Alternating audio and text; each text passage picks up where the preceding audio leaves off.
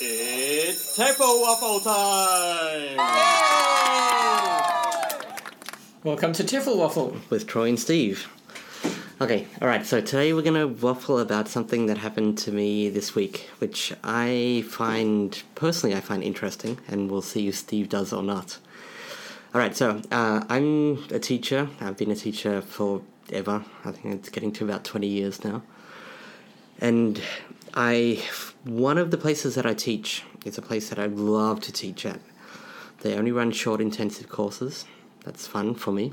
You get to put in lots of energy and and vim and verve and, And then walk away. and then walk away. but as you're starting to get a bit burnt out or a bit tired, well, the course is over. Um, that's great. Um, that means that I get to you know introduce all my best of things that I really know work and do them with my classes. Uh, the administration in that school is pretty good in that they leave you alone. It's here's your schedule, and here's the book that we're using, and here are your units, and and they're not even too heavy on housekeeping. You submit your lesson plans and things, but it's just for their for their folder. It's not something that they're really perusing, which of course tells you the huge downside at the same time. They completely leave you alone. Well, that sounds like a huge advantage. You've got creative license. Yeah, huge creative license, and uh, not only that, but it's uh, the more than anything you're judged by the students, not anyone else. I- I've been observed a couple of times since I've been there, and I've been there for eight years, and I've only actually been officially observed twice in that eight years. And of those two times, only once have I seen any feedback. And that feedback was a paper summary of just bullet points, which I assume came from some sort of student survey. Okay, so sure, I get lots of creative license. It's up to the students to decide if they are happy or not.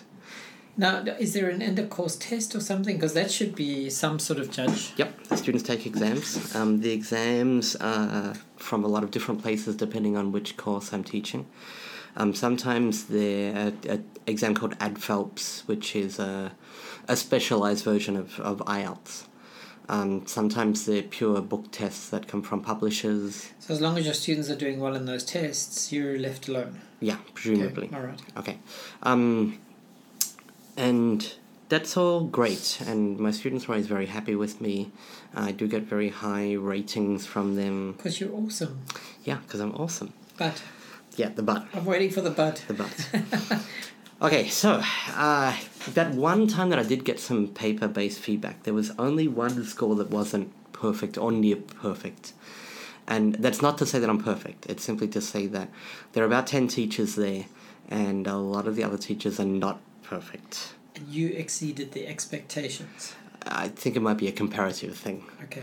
Okay, so Troy's fantastic. We love Troy, but it's not uh, Troy's the best teacher in the world. Troy's Troy's the best teacher we have. Okay. Actually, no, no. There are there are at least two other teachers there who I'm pretty sure got high I can't ratings. wait for this but. The butt.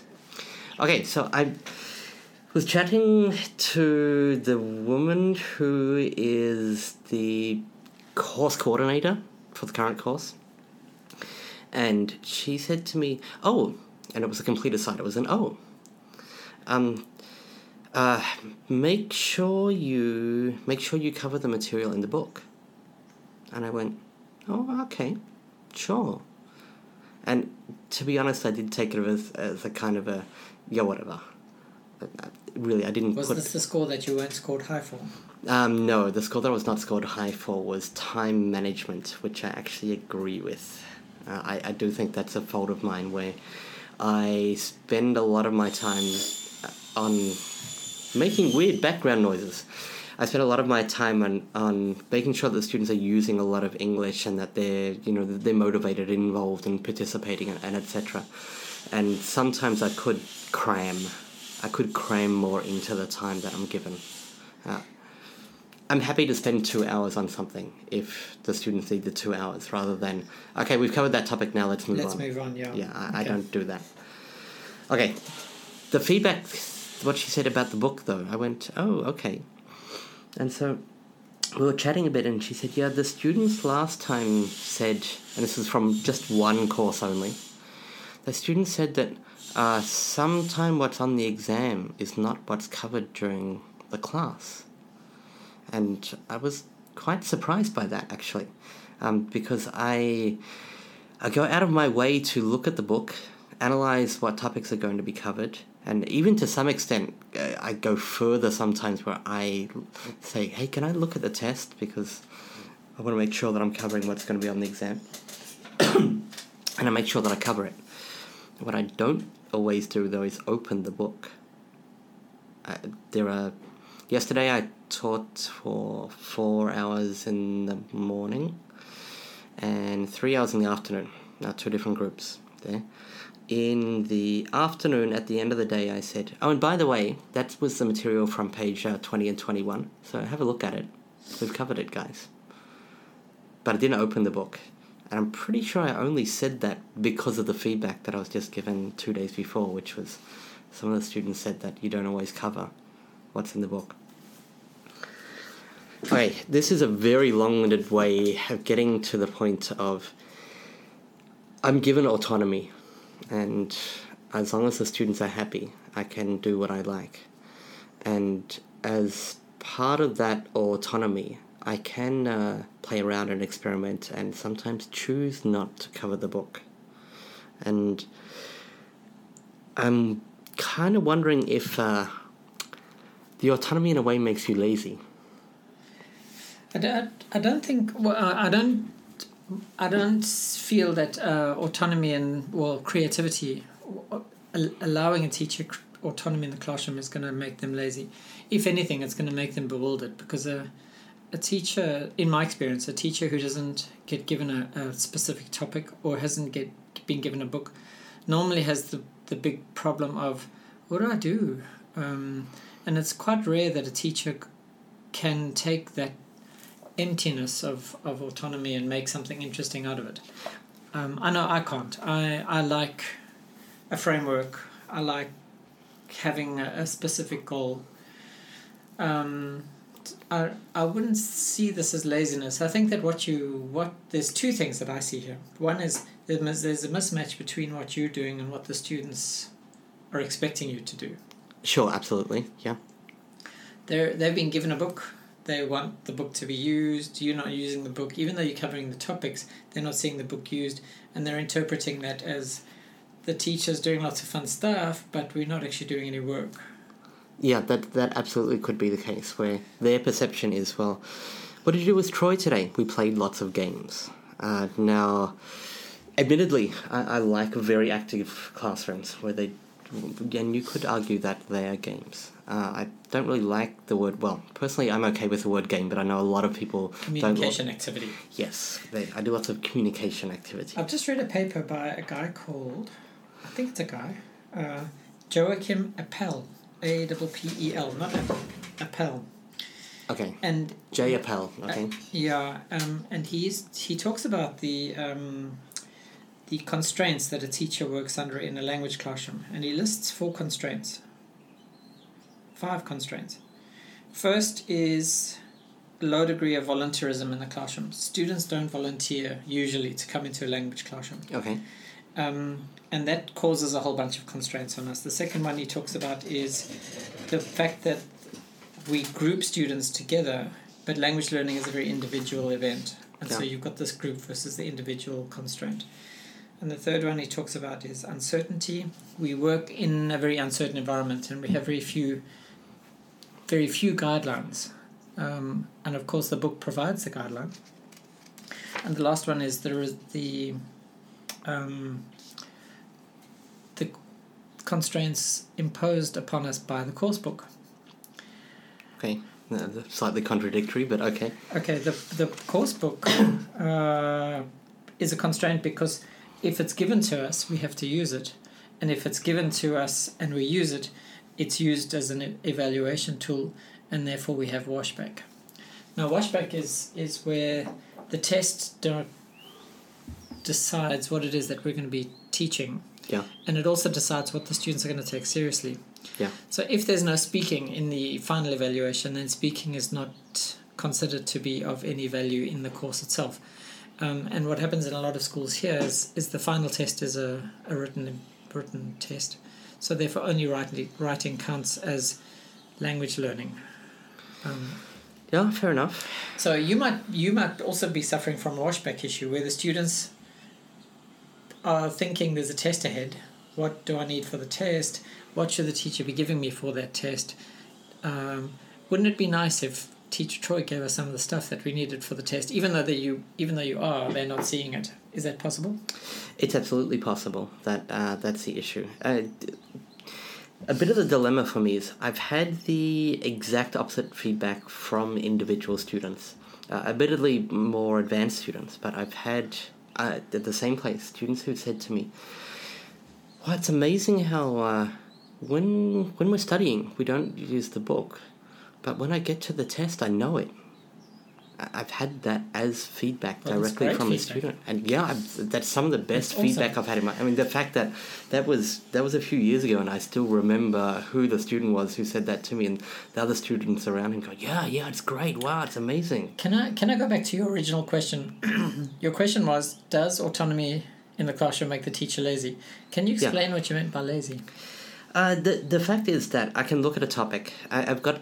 It's not that I'm a genius and I can immediately make up something amazing for the students. It's that I've got a lot of experience and I've made plenty of mistakes. But the flip side is, I've done a lot of things where I've worked out this type of activity really works, or this game works, or this type of interaction, or etc. And so I'm quite often default to um, for example, uh, the topic yesterday was a very basic topic. Oh, it was um, third person singular WH present simple questions. Really basic topic, right? Nice and easy. And I've got a, a game that I've used for many different topics, and I just adapted it for this. So by lazy, you mean I'm recycling the same activities because I know they work, rather than trying out new things.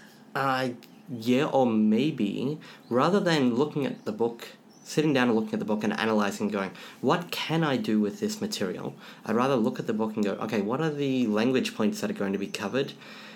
Close the book. All right, what? I know a game for this. Not just I know a game. I know uh, sometimes it's a speaking task, and sometimes it's a writing, and sometimes it's an interview, and sometimes you know it's not. But I, but how, how, where does the laziness come in here? Uh, Yeah, I, well, don't look, see this as lazy. I already know how to do a game for this. Oh. That'll do.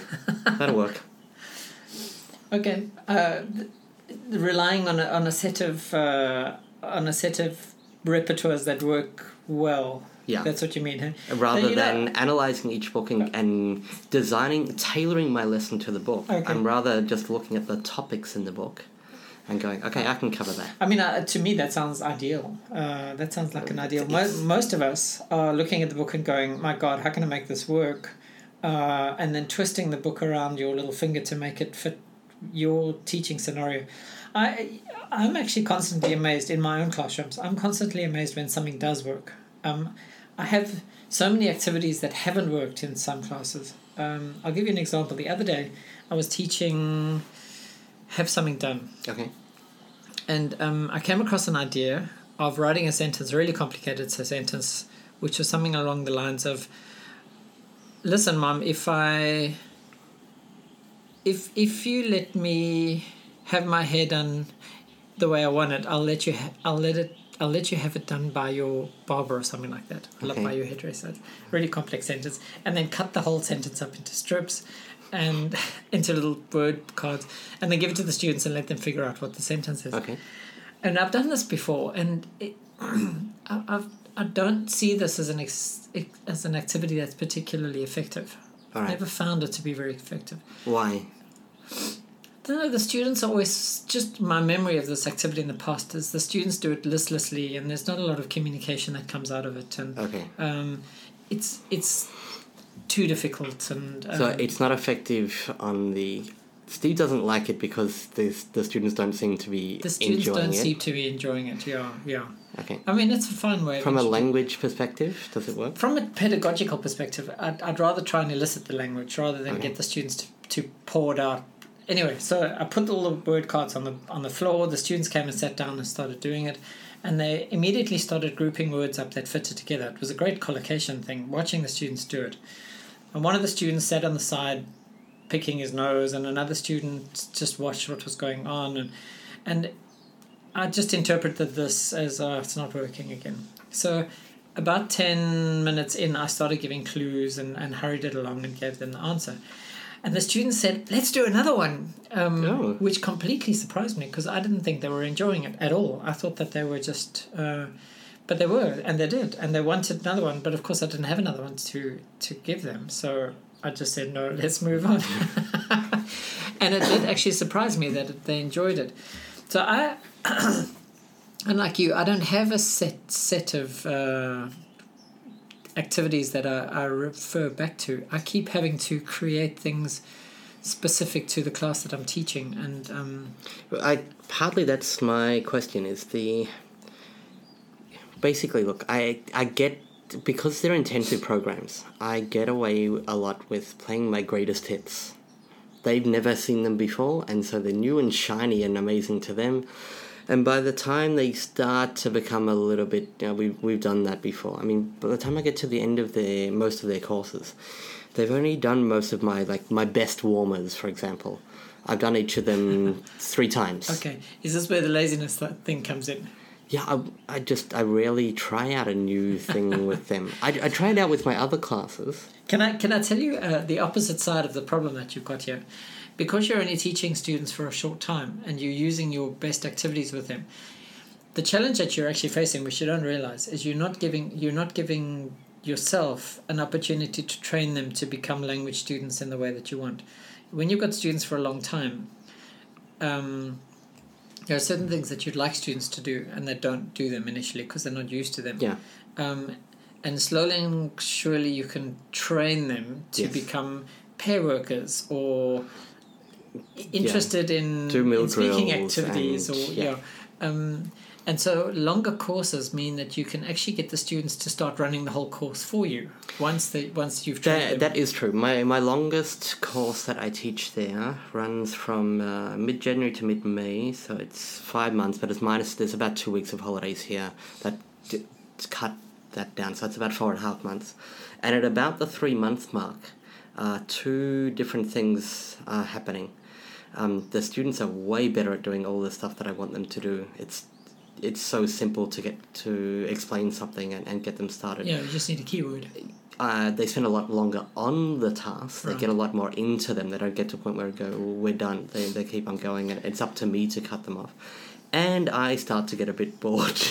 it's like, well, okay, um, I know how to do this now. I, I can just kind of hang out in the classroom and go, all right, good. Now we're on to this thing. And remember how to do this thing? Let's do that thing. So interesting then. You're obviously talking about professional adults Yes, I Um, am. Yeah. I think as we work down the age groups into the teens and, and primary school, you probably find that the, an opposite thing happens. Students take a longer time to warm up to the student to, To teacher. teacher.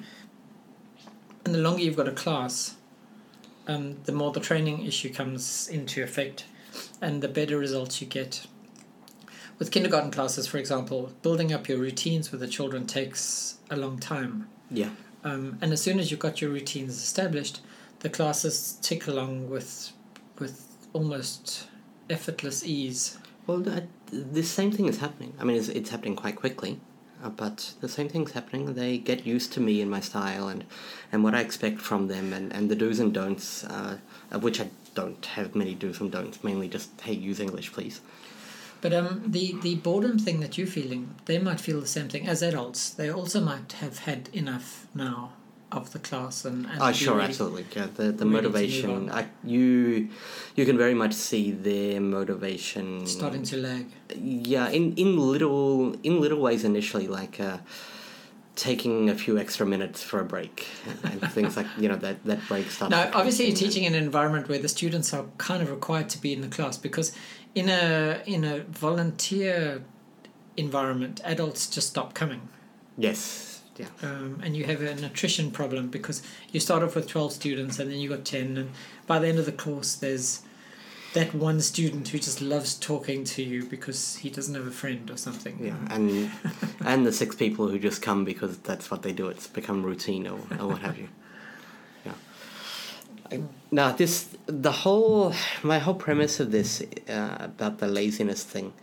It's I'm not really scared that I'm lazy. I, I like my classes and I like my my students, but I do notice that um, I've got to put in quite a bit of effort to notice if I'm making a mistake. And the, the staff room environment isn't fantastic there. There's often only one other person teaching at the same time. Sometimes nobody, but often only one. And there might be another teacher dropping by because they're preparing for their next class. But it's very much up to me to go, am I doing this wrong? So, because I was in this mindset uh, from a couple of days ago when that teacher gave the feedback, what happened yesterday in class was I was teaching, as I said, it was very easy topics, and uh, to another group in the morning. It was uh, it was just present simple first and second person. It was just yes or no questions. It was very basic and very easy. No like es verb endings or any of that. And I spent a lot of time doing something which uh, if I could step back and see somebody else do it, I would go, why are you focusing so much on the accuracy side of things? And I did spend quite a bit of time on that.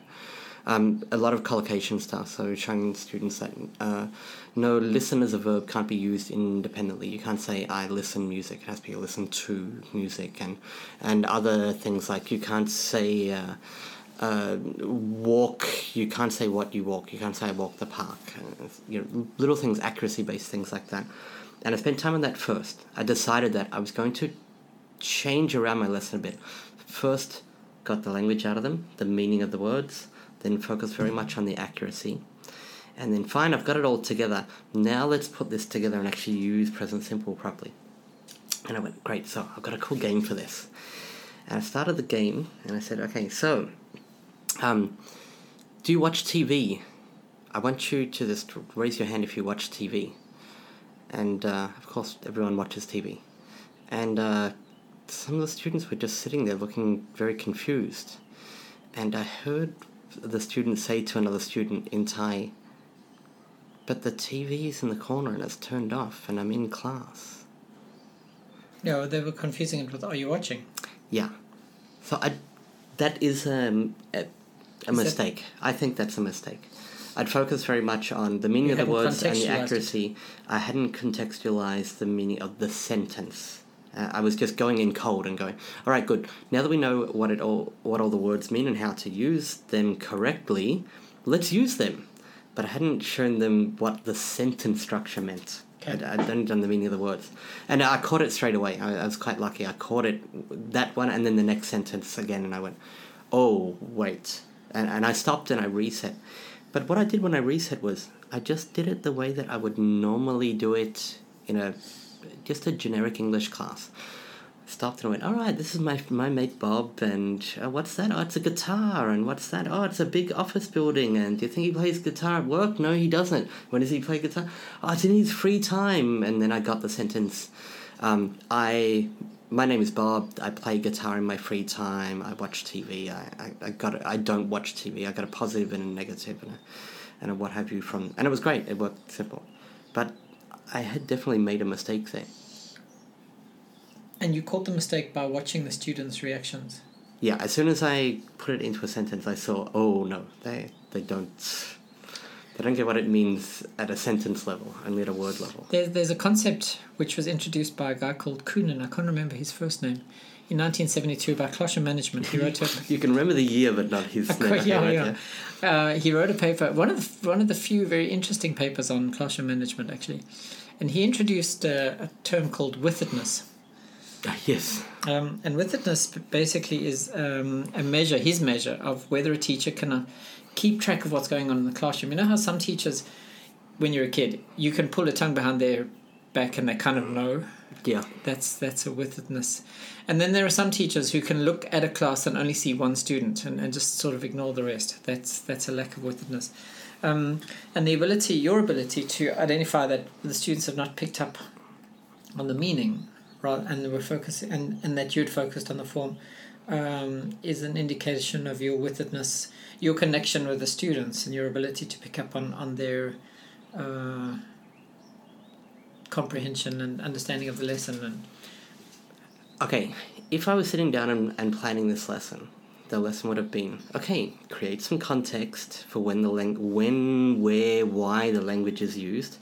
Elicit some sentences out of the. So maybe elicit the words first, and then put the words into a sentence. yeah, but but And- as a as an experienced teacher, playing around with your lesson paradigm and saying, "Well, I'm going to do this first because it seems more important to me." Um, yeah, you run a risk, of course, and that's part of the uncertainty principle. Whatever I do, there's going to be a problem.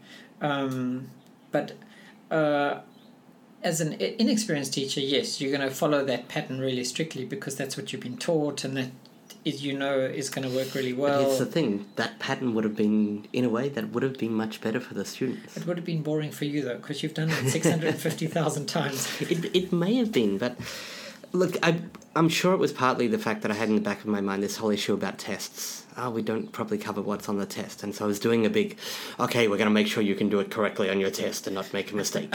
and I'm sure that was part of what So the led feedback me was to do it. driving. The feedback was driving your lesson. Uh, yeah, partly. Hmm. And I'm sure partly was also, though, a little bit of, uh, I don't want to say a- arrogance, but definitely a little bit of that. That I'm sure the students know that's part of it. I'm going to focus on this part they don't know, and, and they're all going to learn and go, ooh, thank you, we learned something. You know, me choosing to teach them the thing that I think they don't know, rather than just going, "Ah, I'm sure they know that. Instead of checking if they know it Yeah, first. yeah. I, I, I, when we're teaching a lesson, we're faced with all sorts of decisions. Yeah. It's it's a constant decision making process. Should I focus more on accuracy or communication? Shall I follow the book or shall I do my own thing? Shall I uh, make those students speak or shall I keep them in their desks and make sure that they do lots of work? Shall I listen to the course director or shall I please the students and do what they like? Um, Or shall I please myself and do what I think is fun, interesting, exciting, different, novel? And, and I do and experiment I would say lot. that that's probably the way to do it because if you're enjoying the lesson, the students are probably going to be enjoying it too. And yeah, you- I take that as a strong indicator. Yeah, and uh, if you're creating newness and interest, um, then the students are probably going to appreciate that. I want to introduce another term um, here. Withitness, I know the term withitness. I really dislike the term, and I really like. I the- love it.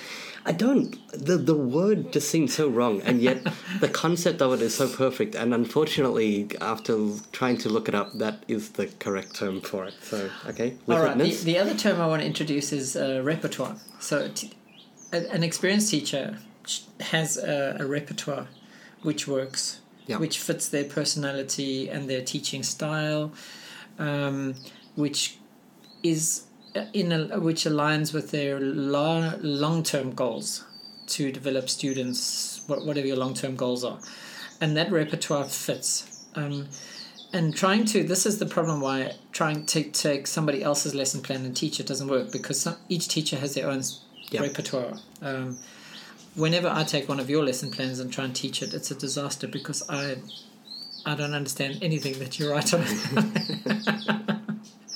um, and what you're actually talking about here with yourself is your repertoire of activities that works well in that environment. And the fact that you've got a strong repertoire actually, I think, is is um, an asset. It's definitely an asset, and it makes it very easy for me to teach. It does. It makes it easy. And for beginner teachers, the goal then is to to establish a repertoire that works for them, rather than just following a strict paradigm. Um, first, I've got to do this, and then I've got to do that, because that might not work for their particular personal goals or their personality. Okay, all right. So uh, the I think the there isn't a conclusion to this because this is something that has come up in my teaching career. Well, for my whole teaching career, constantly going back to the whole. Uh, should I be sticking to the book or should I be not? Uh, should I be pleasing the, the students or the administration or the student or myself? Or, Or, or yeah, it- being consistent with the test. Or, it's not something that's ever going to go away. Um, but I do have a, a quite a strange personal outcome out of this whole thing. The fact that this happened this week, when I am 20 years into teaching, I think actually does bode well for me as a teacher. The fact that it still comes up. Because I could very easily just go, yeah, whatever. I know what I'm doing. I've been doing this forever. The students like me. I, I get good reports. Yeah, that would that would mean the end of you as a teacher if you had that attitude. As far as I'm concerned, Te- as far as you're concerned, Yeah. but not as far as uh, a lot of, well, just the whole institution of education in general lets a lot of teachers get away with that. Yeah, yeah, yeah. I'm just going to use this PowerPoint slide that I've been using for the last ten years yeah. because I've used it. I prepared it. I've seen this with people with PhDs. Don't tell me what to do. I already know what I'm doing. I Got a PhD, and that, to me, that is the reason why I think a lot of PhD holders don't teach very well because they've lost, they've lost their connection with the vicissitudes of, of student classrooms and Vicissitudes, really? I couldn't think of another word at the time. Uh, randomness. okay. Yeah, I mean the thing is that every classroom is so different, and saying, "Oh, I know, I know this, I got it," um, and not being sensitive to the mistakes that might come up, means that you lose you lose that personal connection, and teaching then stops working. Yeah, I'm, I, I mean, look, I don't enjoy the self the self doubt that that happens. Yeah. Which and um, but at the same time, I hope it does keep happening for as long as possible. That it just keeps on coming up again and again. Where I go, oh really? Did I do that wrong? Maybe I should. In fact, one of the best comments I've ever had from uh, from a fellow colleague who might be sitting opposite me was. Yeah, yeah, I'm sure if you taught that class, they'd learn lots of English and have a great time, but they might not. Uh, they might not get through the book. Yeah, Which, is which is quite accurate, possibly. Uh, yeah. It was after I covered a class for you somewhere. You said, "Can you cover a class there?" And I went, "Sure, whatever." And I came back and said, "Uh, we didn't get to the book."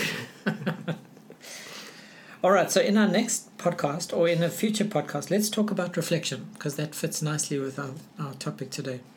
sure. I, I don't know how we go about reflecting on reflection, but yeah, Let's we'll have a that. we'll have a shot at that. Right, thanks for listening, guys. All right, thanks. And uh, vicissitude is a real word according to Google. All right. TEFL Waffle is proudly brought to you by the Nonstop Wafflers. Tor and Steve, for any questions, comments, complaints, or queries, you can email teflwaffle at gmail.com or visit www.teflwaffle.com.